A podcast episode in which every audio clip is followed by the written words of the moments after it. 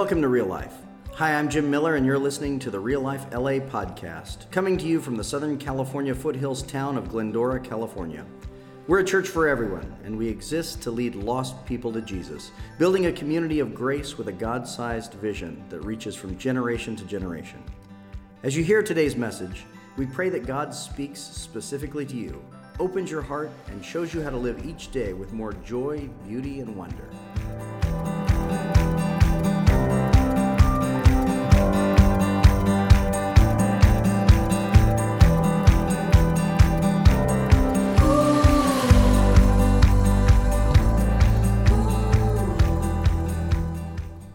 Good morning. Welcome to Real Life. I'm Jim. It's good to be with you this morning. Uh, it is exciting to be in this season of the life of real life. If you are new this morning, if you're here for the first time, or if you're watching online for the first time, we've got some exciting news coming up in the life of our church, don't we? In about four weeks, we're going to be worshiping in a new building. We will say goodbye to, our yeah. We've been in this school for two and a half years now. We're going to say goodbye to it. We're going to say thank you for these days. We're going to move into a new building that we call Home for the Foreseeable Future. And you all have been so great about already jumping in and helping with all the things that needed to be done over there. Thank you for all of you who worshiped with us on the first Sunday that we rented it over there. Thank you for member of our church who just this week said, Hey, I work in refrigerators. I'll bring you a gigantic refrigerator and freezer for the new kitchen. And honestly, it's this big across. Like I fit inside it. And uh, I tried. And uh, so it's, so great that somebody just said, Hey, I'm going to bring a fridge by. And there it is. Uh, somebody called up and said, Hey, I'm going to send my gardener down. He's doing my yard. I'm going to send it down to spray for weeds in the front. And that got taken care of. They're painting trim around it today. So it looks great. Uh, wonderful things are going on. Thank you for. Um, for the uh, police officer in our congregation who mentioned I used to be a plumber, and sure enough, he was down there and fixed some toilets and uh, took out a water fountain that stopped working in 1975 and uh, capped it off. And so great work is already being done, and thank you for all of you who have helped uh, make that happen. Uh, I will tell you about the biggest need we have right now.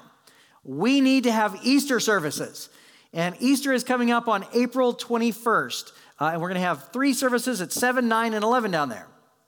We're going to baptize at least eight, maybe 12 people that morning in the baptismal pool that's built in the courtyard there. We're going to have baptisms that morning. We need to baptize people. Not just those, we need to baptize more after that. Uh, if you've never been baptized before, Easter's a great morning to do it, uh, and that's coming up. But we need to worship on Easter morning, and here's the deal. Last Easter, Easter last year, we had 900 people come to church that morning. There are not 900 seats in that building. There are not 400 seats in that building. We're not going to fit. We're not going to fit on Easter morning.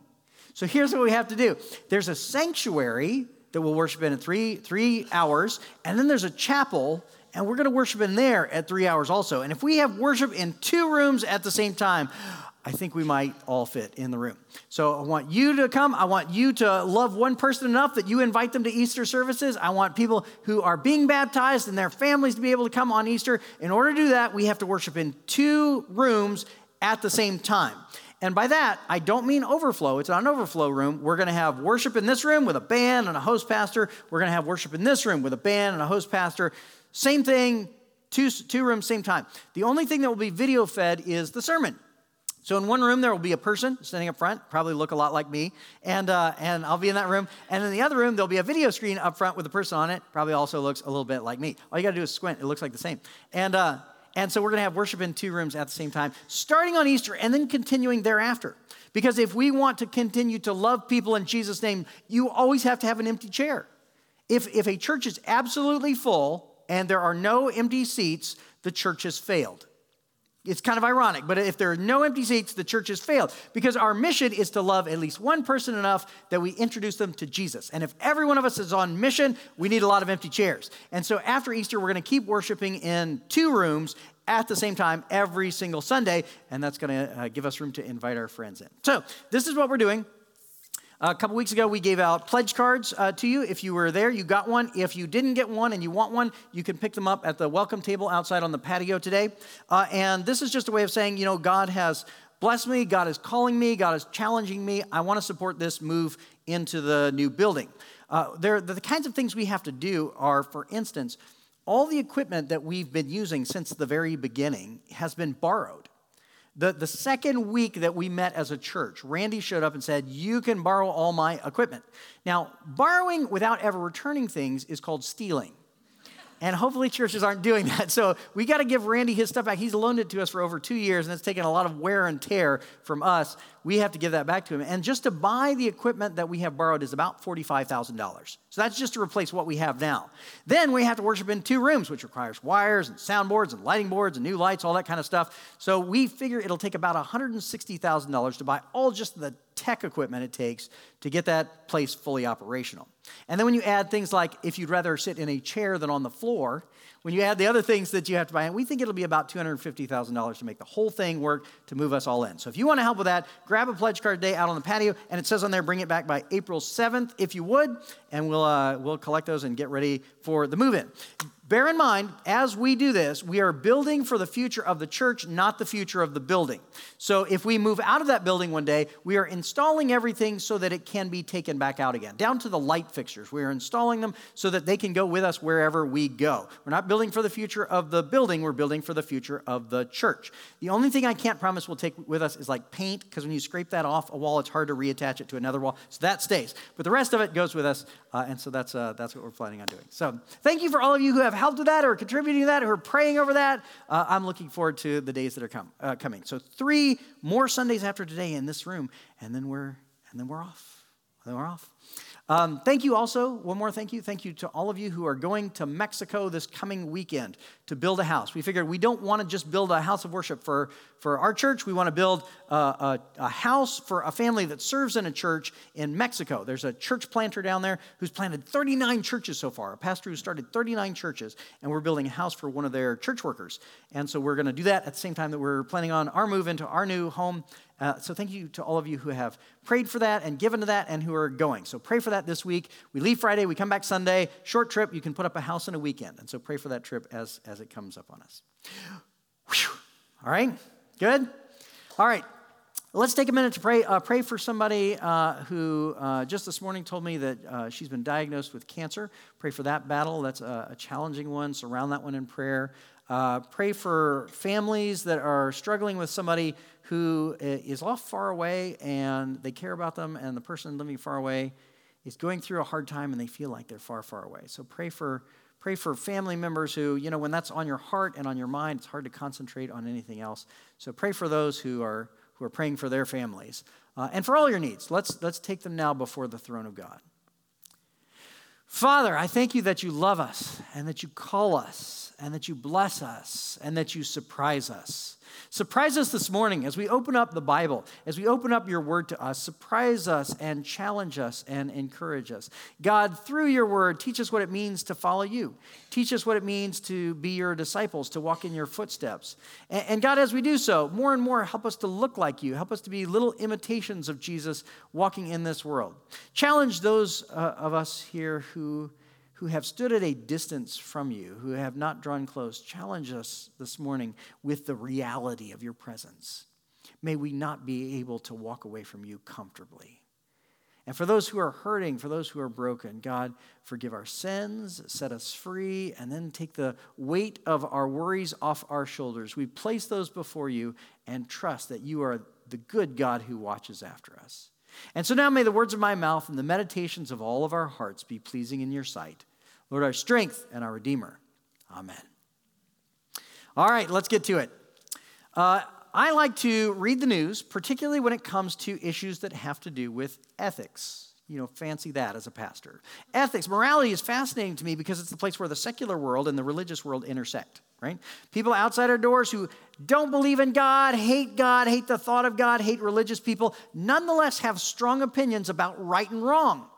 And that's kind of an interesting world because if God isn't there, you're going to have a hard time explaining where your right and your wrong come from.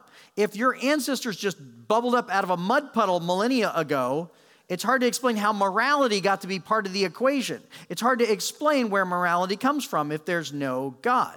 So when, when moral issues come up in the news, I hone in. Those are interesting conversation pieces. And one that's been in the news recently, and you've, you've seen it as well as I, is a certain scandal surrounding college admissions right? It, it attracted a lot of attention.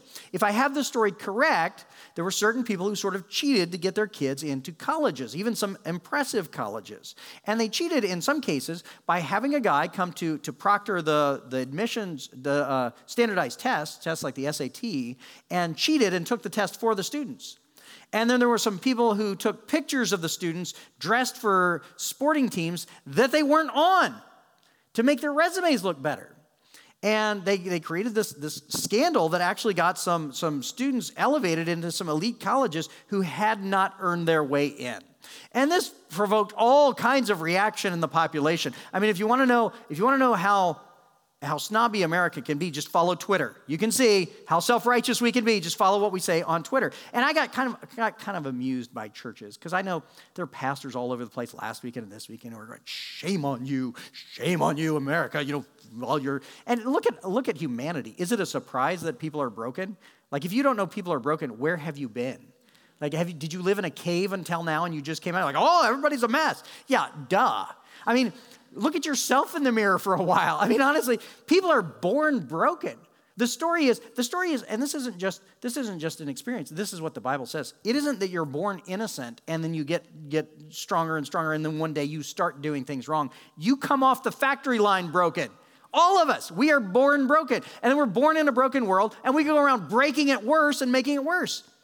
And that's the story of humanity. That's what the Bible says about humanity, and that's what all of us have experienced. So it's kind of funny when a scandal breaks out. Everybody gets all righteous, shame on you. We're like a self righteous Oprah. You get some shame, and you get some shame. Everybody gets shame, right? It's kind of a joke. because, because we all know humanity is broken. I think the, the, the reason this one uh, caused the self righteousness of us to well up was a few things. It was, uh, it was elitist, so it was people who were already advantaged getting more advantage, and that, that sort of made people mad. And for every kid who got into college unfairly, somebody else was excluded. I mean, somebody was really robbed of an opportunity by this, by this cheating, so that gets us really mad. And, and, it was a scheme, right? It was not a crime of passion. It was something that was coldly calculated and figured out, and that makes us really mad too. But I think behind all that, I think behind all that, what ought to be bothering us is that this scandal is a mirror held up to American culture.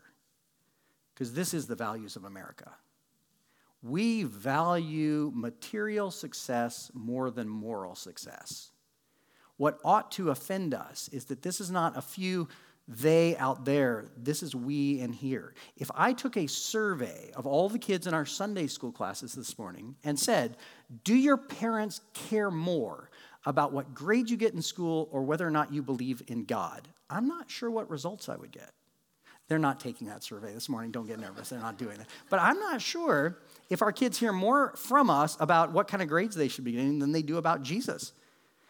And, and, so this is, this is actually a mirror to the American culture. And I'll tell you what, you can tell that a culture is spiritually imploding when we love material success more than moral success, when we love wealth more than wisdom. That is the spiritual collapse of a culture. And that one ought to provoke us. We ought to look at that and be a little bit nervous.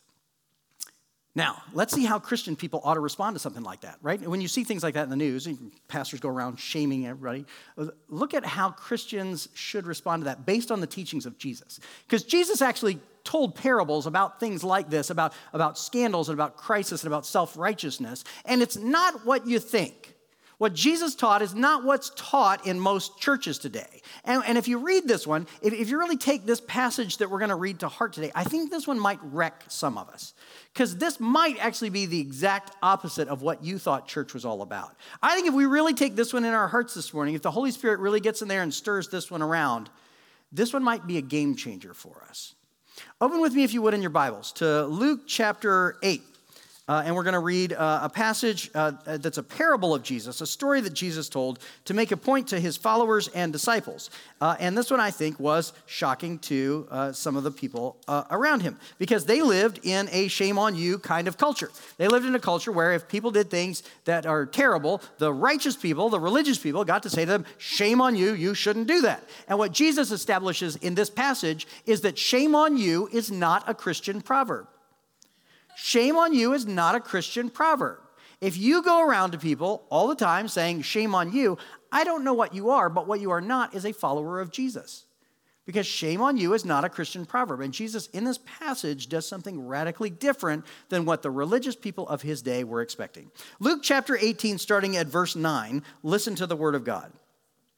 To some who were confident of their own righteousness and looked down on everyone else, Jesus told this parable. This is to the shame on you people, he tells us. Two men went up to the temple to pray. Uh, Jerusalem was on a hill, so if you went to the temple, you were always going up. That's why you always hear it say they went up to the temple to pray. One a Pharisee and the other a tax collector. A Pharisee, again, was a self righteous religious person in the first century world who knew all the rules, knew everything God had said, made sure they followed all the rules, and then went around saying, Shame on you to everybody who didn't. The, uh, the Pharisees of the first century world were like, Sister Emily, the, the nun who taught in my Catholic high school, who, if nothing else, knew that the wrath of God was going to be poured out on teenagers. And this is the one who one day was struck by lightning when she was going across the football field because that was the only way God could get through to her. And uh, she lived, she's fine. And uh, so that was the Pharisees. And the tax collector in this parable, tax collectors were hated people because, again, they were Jewish people taking money away from Jewish people, stealing some of it for themselves, and then passing the rest on to the Roman Empire that ruled over them. So they were hated by all of their peers. So they're in the temple, two guys, a Pharisee and a tax collector. The Pharisee stood by himself and prayed God, I thank you that I am not like other people robbers, evildoers, adulterers, people who lie on college applications people on the wrong side of the abortion issue and the gay marriage issue, and those who wear white pants before Memorial Day. That's a stupid rule. Or, or even like this tax collector. He says it out loud with that guy right there in the room. Thinks I'm not like that guy. But the tax collector, oh, no, he said, I fast twice a week and I give a tenth of all I get. I follow all the rules. But the tax collector stood at a distance. He would not even look up to heaven, but beat his breast and said, God, have mercy on me, a sinner. I tell you that this man, rather than the other, went home justified before God. For all who exalt themselves will be humbled, and all those who humble themselves will be exalted. He went home justified before God. Justified is an important theological word that the Bible uses. Those of us who just read the book of Romans together recently know the word justified. Justified in the eyes of God means, means right in the eyes of God. When God looks at you, all he sees is what is good about you. That is justified. Uh, justified is kind of like not too long ago, in my house there's a screen door on the back and it had it had been falling apart over years and years and years and i ignored it i ignored it and finally the top hinge popped and it hung at a 45 degree angle off the back of my house like the flag off the back of a boat. And my wife said to me you gonna fix that? And i said it's still on. The one hinge is just superior to the other. Right and you know, a while later, one of the fans in my kid's bedroom started doing that rattle that fans do when they're older. You know, like it's like it's kind of flying around. The blades are spinning. It's kind of flying around. And my wife says, um, "Do you think you're going to fix that?" And I said, "Just tell them not to walk under it when it's on. They can go round, right?" And then not long after that, one of the toilets in our house, the, this fluid started leaking out from underneath the, the toilet onto the yeah, onto the floor of the bathroom. And my wife says, can we pay somebody to fix that? I was like, just leave the window open, it'll evaporate. And I looked into the eyes of, of my loving wife at that point, and I realized I was not justified in her eyes. I was, she, whatever it was, she saw it was not righteousness that coming out of her eyes. So eventually, I got around to it, and I fixed the, I fixed the toilet. Uh, thank you, YouTube. And, and I fixed the fan, and I fixed the screen door. And my wife saw that, and she said, "Thank you. That's great. Thank you so much." And I said, Thank you, Lord, for not making me like these other husbands who do not fix the toilets in their house and do not know how to fix a screen door. Thank you, Lord, that I'm not like these others. So, justified in the eyes of God. Justified in the eyes of God means God looks at you and goes, Thank you, that's right. You did it right. Good. That's what I wanted. Now, look at what Jesus just did. There are two guys standing in the temple here, and one of them is right in the eyes of God, and one is not. The one who is right in the eyes of God is humble. The one who is not right in the eyes of God is moral. Do you understand what Jesus just did, just did there? Jesus exalted humility over morality because the Pharisees were doing everything right. I give a tenth to everything. I fast twice a week. I'm thank you that I'm not messed up like that guy in the back of the room. And the guy who was messed up in the back of the room was humble enough to go, God, just forgive me. And Jesus says, That's the guy who's right in the eyes of God. Do you understand what a mess that was for the first century world? 1500 years of Jewish tradition and culture was following the law. God has given us commandments and told us what to do. Religious people are people who follow the rules. 1500 years of that. Parents teaching it to their kids, you taught it to their kids, you taught it to their kids. Follow the rules. Do what God wants. And if you do what God wants, God will bless you. If you do what God wants, God will make rain fall out of the, the sky and land on your crops and grow crops, and He'll add goats and sheep to your herds, and you'll be, you'll be blessed. Obey God, and He will reward you. Disobey God, and He will punish you. Disobey God, the rain will not fall, and your crops will dry up, and you will lose your money, and the elastic of your underwear will break, and your underwear will be around your ankles, and all kinds of bad things will happen if you disobey God. That was the division. And for 1500 years, that is how they knew God. Obey God and he rewards you, disobey God and he punishes you. Do you understand what Jesus did? Jesus messed all that up. Jesus stood with a woman who is caught in adultery. And the righteous people who for 15 years had been studying the law knew that the law said that woman has to die. And they picked up stones to throw at her. And Jesus put himself between her and them and said, If you're perfect, you throw the first stone. Do you understand? He stood on the side of the cheaters in a culture that only knew obedience to doing things right. He went eh, through a crowd and saw Zacchaeus, a tax collector, who stole money from his own people to make money for himself. He was a cheater. And Jesus said, Zach, I want to have lunch with you today. You and I are going to be friends. I'm going to hang out with you. I want people to see me hanging out with you. And everybody disliked Jesus for doing it. Do you understand why? He was messing up everything they knew about God. He was standing on the side of cheaters, not on the side of the law. He told a parable about uh, uh, one of its most famous parables, a parable, the, the title of which has now found its way into American law. Right? The parable of the Good Samaritan, one of the most famous of Jesus' parables. We now casually use the term, that guy's a good Samaritan. Samaritans, you know who they were? They were they were descendants of the same line as the Jewish people, and when the Jewish people were taken off into slavery in Babylon, the Samaritans somehow escaped it and stayed in the land. And so when the Jewish people were set free and came back and found these people, they, the Samaritans said, "No, we're, we're you. We're part of the same family." And the Jewish people said, "No way. You didn't go with us, so you're not part of us anymore." And after that, they were hated. They were the wrong ethnic group. They had intermarried. They were the wrong religious group. They didn't have the same beliefs. They were outsiders. And Jesus takes those guys and says, you want to know what it's like to be right in the eyes of God? Be like this Samaritan in this story that I'm telling. Be like this cheater in the story. It could be titled The Parable of the Good Cheater. That's how it would have felt to a first century uh, listener. It's the parable of the good cheater. Do you understand how that messed them up to have 1500 years of God blesses your obedience and punishes your disobedience, and suddenly Jesus comes along, hanging out with all the people that were dangerous to them? Is this like anything you've ever heard in churches before? Because you and I are often inheritors of the culture of the law. Many of us, many of us right here in this room have this, this part wrong. We think that Jesus exists to make us righteous so that we can feel good about ourselves and say, shame on you to everybody who's not. And if they are wrong, we better change them real fast so that then they can join our church. Like, if you want, do you understand? Most of us, most Christians in America have this one wrong. And if you get this one right, this is going to mess you up. This is going to change your life and your church. What, what Jesus did was kind of like, uh, it's kind of like uh, when, my, when my dad taught me how to ride a bike without training wheels. Your, your parents ever do that for you? Somebody teach you how to ride a bike without training? You're, you're a kid and you have the bike with training wheels and you're totally safe. It will not fall over right? Because it's got wheels on both sides and two, and you're fine. And then one day you go out to your perfectly nice bike, and your dad has taken a screwdriver and taken the wheels off the side of the bike. Now, you know what happens when you ride a bike with no training wheels on it? It falls down. Like you have to have a foot on the ground because it will not stand up like this. It only takes you about a minute to figure out, no, we need something else here. And my dad has removed, it's okay, dad, I forgive you, has removed the things that hold the bike up, right? So I go out there and my dad says, here's what we're gonna do. I'm gonna hold the back of the bike, I'm gonna hold the back of the seat, you're gonna start pedaling, I'm gonna run along behind you, and then I'm gonna let go. And I said, say what now? He said, Don't worry about it. I'm gonna get, I'm gonna get hold the back of the bike, you're gonna start pedaling, and I know it feels like it's gonna fall over. It won't. I'm gonna let go, you'll stay up. And I said at the age of six, can we talk to mom about this? Because she, I feel like she has good ideas. She's a little more circumspect than some of us sometimes and cares about whether or not her child lives.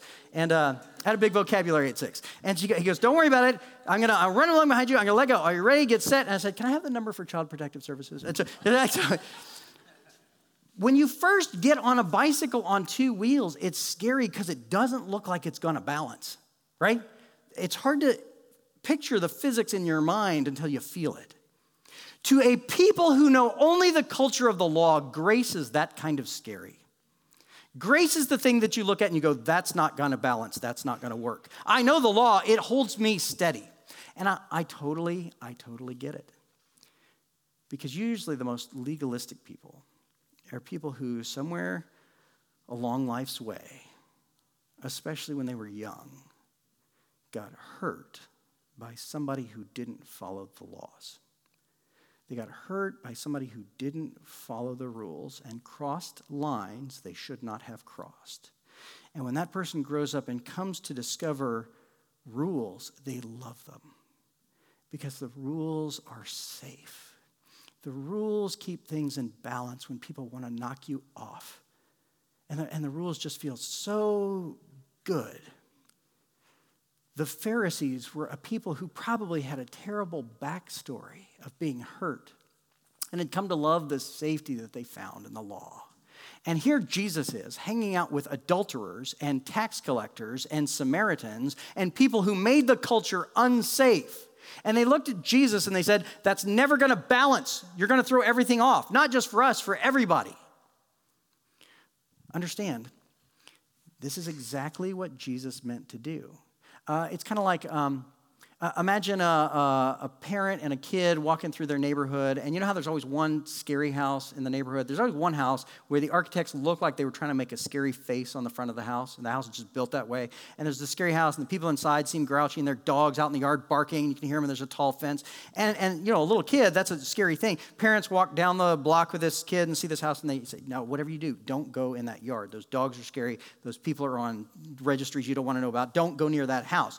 And, and so, and so they so they're, the kid grows up scared. Then one day that family, the creepy family with the creepy house, moves away and they take their scary dogs with them. And the city goes in and they decide to bulldoze the house and they put a nice park down with playground equipment. And they knock down the fence. It's a beautiful fence. And then one day the parent walks down the street with a little kid and says, "Oh look, you can go play in that yard now." You can imagine the kid, you know what a cognitive dissonance that must be. I, I kind of want to, but I don't think I'm supposed to. That was the first century Jewish people listening to the teachings of Jesus. Oh, that sounds good. Wait, that can't be right. Oh, it uh, looks right. I think I'm told I'm not supposed to be there. Right? Deep in their genetic wiring, they knew that was bad, and yet here Jesus is going, No, this is where we belong. We belong in a place where we love people caught in adultery, and we love people who are tax collectors, and we love Samaritans. This is where we belong. These are my people, these are my friends. Do you understand how disorienting that would have been for the first century world? Do you understand how disorienting that is for us, for we American Christians who like to say shame on you when people cheat their way into college? Right? It, it, it throws everything off. The Apostle Paul used a metaphor just like that in uh, his letter to the Galatians in the Bible, in the New Testament. He says, The law is like a babysitter who watches over you while you're growing up. And it teaches you the rules and it tells you how to behave. And then one day you became an adult and the babysitter lets you go. And then you're free.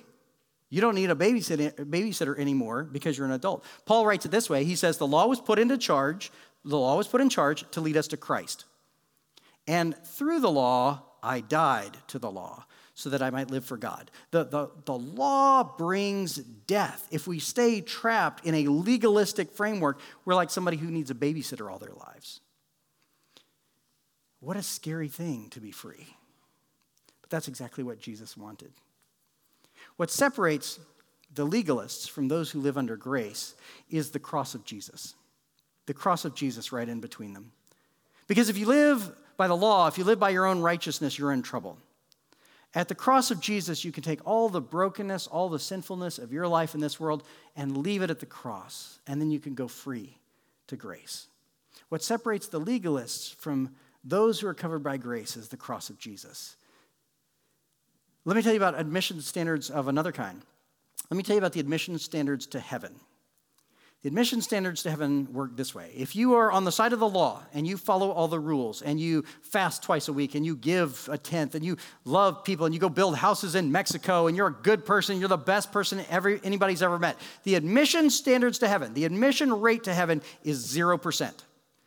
The admission rate to heaven based on our own good works, even the best of us, is 0%. Nobody gets in that way. Heaven requires perfection, and none of us are qualified. If you're going on the basis of your own good works, you're trying to cheat your way in, and the admission rate is 0%. Jesus, Jesus said, let's, let's do the admission standards a little bit different. You want scandal? Here comes scandal. Look at the admission standards to be a friend of Jesus. To be a friend of Jesus, here's the admission standards prostitutes, you're in. Tax collectors, you're in.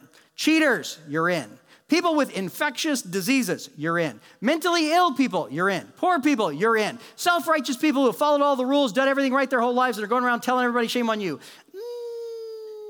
Jesus literally says the prostitutes are going to get into heaven before you. He didn't say no, he just says back in the line. He's got a lot of other people to deal with before he gets to the self righteous religious people saying, shame on you. The admission standards to friendship with Jesus are wide, and he exalts humility over self righteousness. Uh, the, uh, the admission standards to friendship with Jesus should sit on our hearts anytime we feel like, I think, I think I messed up too bad this time.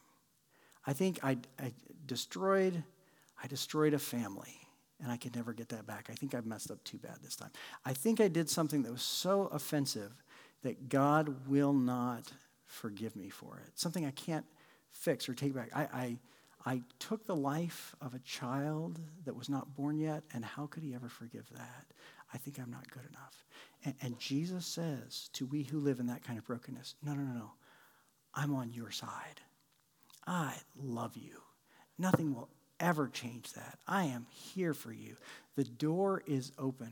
Take all of that brokenness, leave it at the cross, and stop trying to prove yourself by works of the law. Just let me love you. So, what good is the law then? What good are all those rules? Are we uh, then are we just kind of free to do whatever? Cheat your way into college because it doesn't matter anymore? Of course not. The law works this way. Uh, Pastor Anthony and I were at a, a, conference this last week in Palm Desert, a pastor's conference, and uh, so it's a long drive, so we drove kind of fast, and uh, I, I, drove kind of fast, and uh, I still feel like it was his fault though, and. Um, so, so uh, we're driving kind of fast on those empty freeways, and you know what you do on those moments where you see a police car parked on the side of the road in the bushes, and you realize you're going fast. You, what do you do? You slam on the brakes, don't you, right? Right? And if you realize that you, you go right to the you go right to the speedometer to see what you might have said, and if you realize you are over the speed limit, you become a person of prayer at that moment, right?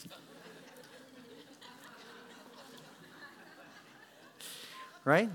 But if you slam on the brakes you look down, you realize you were already following the law, you go, ah, Thank you, Lord, for not making me like these other drivers. Like that Porsche driver right there, he's going to get a ticket. He deserves it. But ah, thank you, Lord, for not making me like them. Right? When you realize you feel good. So, this is what the law does. This is what the law does. The law reminds us that there are healthy boundaries set on our life that are good for us. We don't want to be judged by that law, and we should not judge others by that law. But the law was put into place to teach us to live healthy lives. Healthy lives are good things. That's what the law is for. But we don't, don't then take the law and go use it to hammer other people.